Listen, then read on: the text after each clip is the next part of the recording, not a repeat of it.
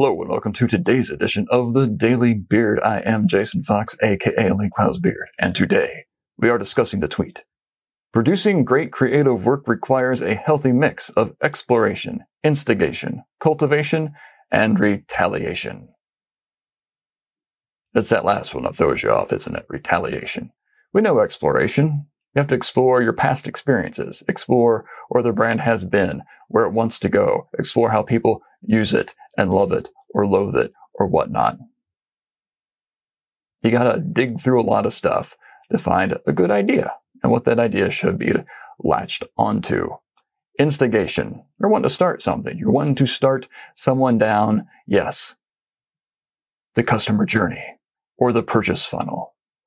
Or you're just trying to light a fire in their mind to put your brand in their evoked set so that when they need a product like yours, they will think of you and hopefully think more highly of you. Cultivation. Knowing how to cultivate your work, knowing how to make it grow, knowing how to make it better, knowing what to prune, knowing what to dig up and throw into the compost heap and start over.